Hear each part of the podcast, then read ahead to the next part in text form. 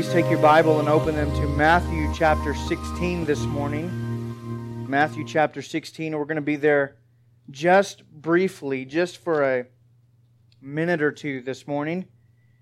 And then we'll actually be jumping around all over the New Testament. And if you've been with us for any amount of time, you know that's unusual for us. Usually we camp out on one specific text or passage and we walk through it verse by verse. But we just finished up the book of Colossians last week after a year of being in Colossians. And before we start our next book, which will be the book of Philippians, uh, I wanted to take some time, 8 to 10 or maybe even 12 weeks, and look at a very important subject in the Bible, and that subject is the church.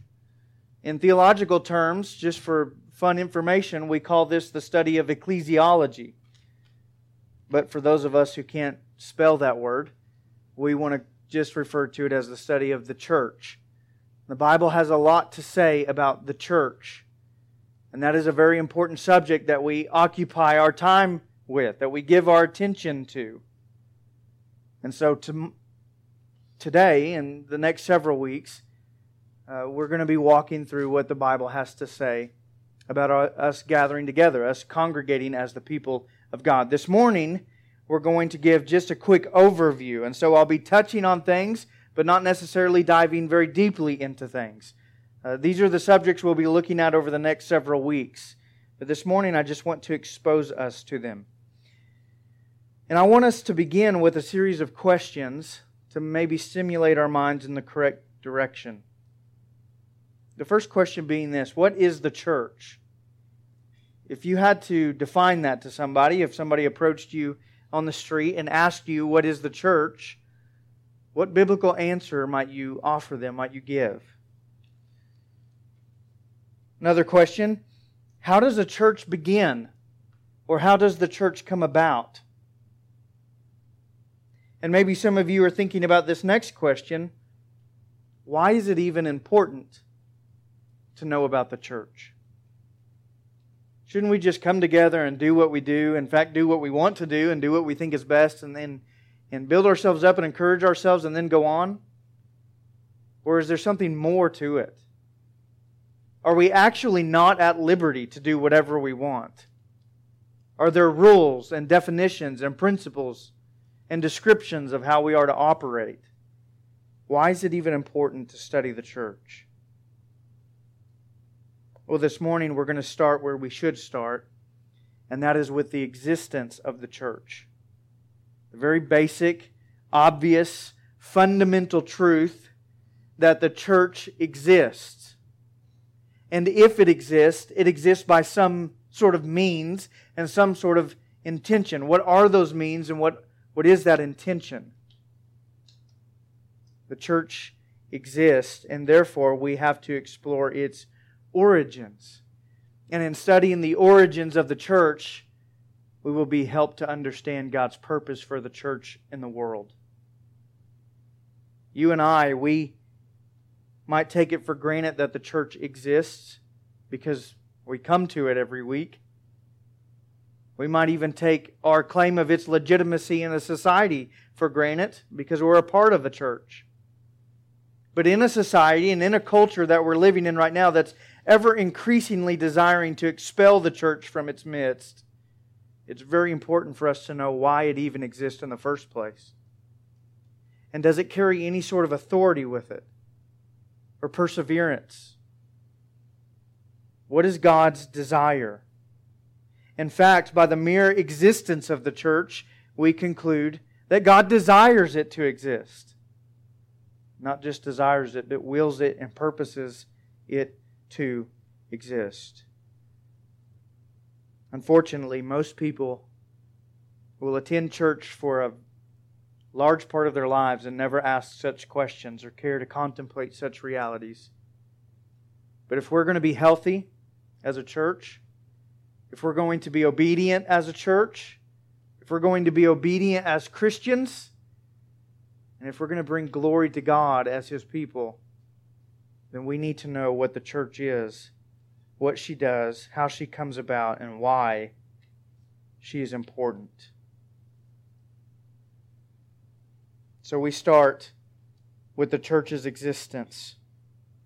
And it exists because God wills that the church exists. That's why the church is important, because it's important to God. God has always been about the, the business of gathering his people together. Even in uh, the garden, we find the importance of relationship. We've talked about this even the last several weeks as we finished up with Colossians chapter 3 and chapter 4. God has created us, it's built into our DNA where we need and desire even a certain degree of human interaction, social interaction. Man and woman cannot thrive and flourish without the aid of one another. The only thing that wasn't good in God's garden before the fall was Adam's loneliness. And so God formed out of his rib Eve, a companion. That happens before the fall, not after the fall. After the fall, that need is only heightened and intensified. And for Christians now, that need is clarified. We need each other, and God has graciously gifted us with the church, with the fellowship of the saints. That has been God's plan from the beginning, and that is God's ultimate plan culminating in heaven, isn't it? I told you this morning, you guys in your singing made me long for heaven. That's because in heaven, all of God's people will finally be gathered together around his throne praising him. God not only has been working to bring about the gathering of his people from all corners of the earth and all ages, all times, all nationalities, he intends also to end human history, end time with that gathering.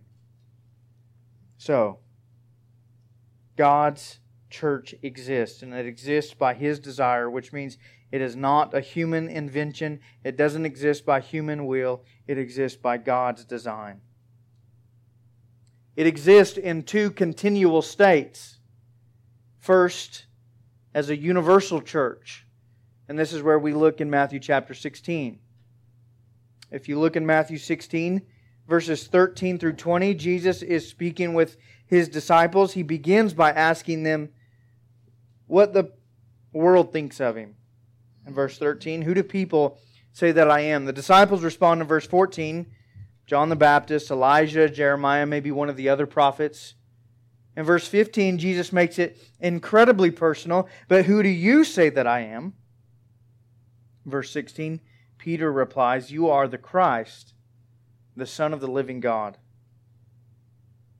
And in verse 17, Jesus answered him, Blessed are you, Simon Bar Jonah, for flesh and blood has not revealed this to you, but my Father who is in heaven. And I tell you, you are Peter, and on this rock I will build my church, and the gates of hell shall not prevail against it.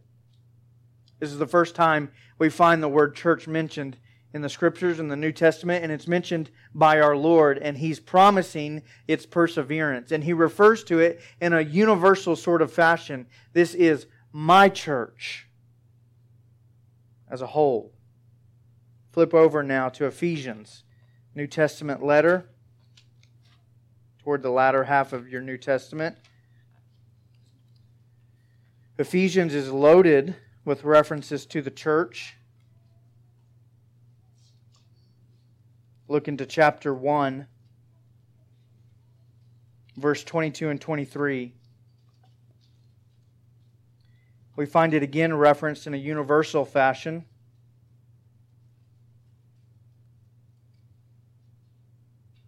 Verse 22 And God put all things under Christ's feet and gave him as head over all things to the church, which is his body the fullness of Him who fills all in all. Another example of a universal reference of the church, not in a singular context. Christ isn't just the head of one church, He's the head of the entire church. I'll flip a few pages to chapter 5. Ephesians 5, verse 25 through the end of the chapter. Paul's actually teaching here about the relationship between Christian husbands and Christian wives in the in the Christian household, but embedded in this teaching is a teaching about Christ and the church.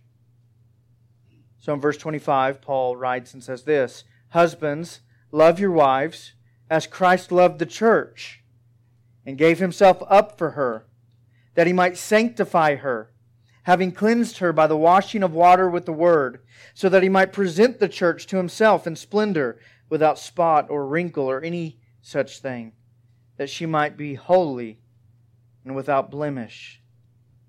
In the same way, husbands should love their wives as their own bodies. He who loves his wife loves himself. For no one ever hated his own flesh, but nourishes and cherishes it just as Christ does the church, because we are members of his body. Therefore, a man shall leave his father and mother and hold fast to his wife, and the two shall become one flesh. This mystery is profound, and I am saying that it refers to Christ and the church. Again, a universal reference. And such a truth might be applied to each specific local church. It might be applied to our local church. It should be applied to our local church, but it doesn't only apply itself to our local church or any local church. It applies itself to every church that is congregated by the Spirit of Christ, existing by the purpose and for the purpose of Christ.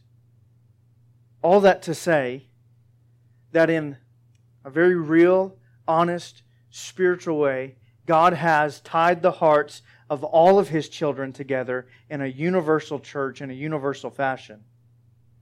So that every believer who's been born again, past, present, and yes, even into the future, and every brother and sister who's in the world right now belongs to the universal church of Christ.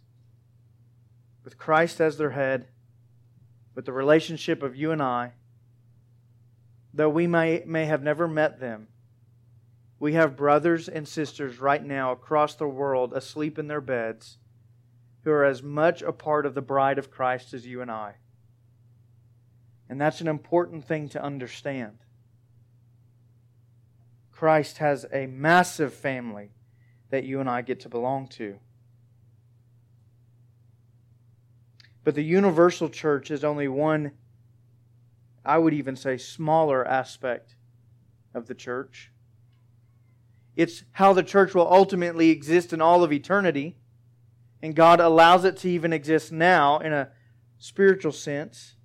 But the other way that the church exists continually is in a local congregation. That local existence of the church, I believe, is born in Acts chapter 2 on the day of Pentecost. If you want to go ahead and flip your Bibles over to Acts chapter 2, very important text in discussing the church, verses 22 through the end of the chapter, really the entire chapter.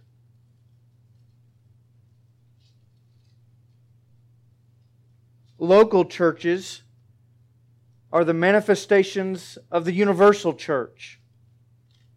And they exist in time and in space and in reality. They are the flesh and bone of the universal church's reality. The vast majority of references in the scriptures to the church are referencing the local church. Smaller congregations of brothers and sisters who meet regularly and do certain things and exist in a certain way. The local church, according to the scripture and therefore according to God, is of immense importance and holds a place of prominence in the life of the believer. Now, Acts chapter 2, I believe, is the place where the church is born. Gregg Allison, a systematic theologian, also believes that the church is born in Acts chapter 2. And he looks at these verses and he says the two basic elements of a church's nature come together in Acts chapter 2 to give birth to the church.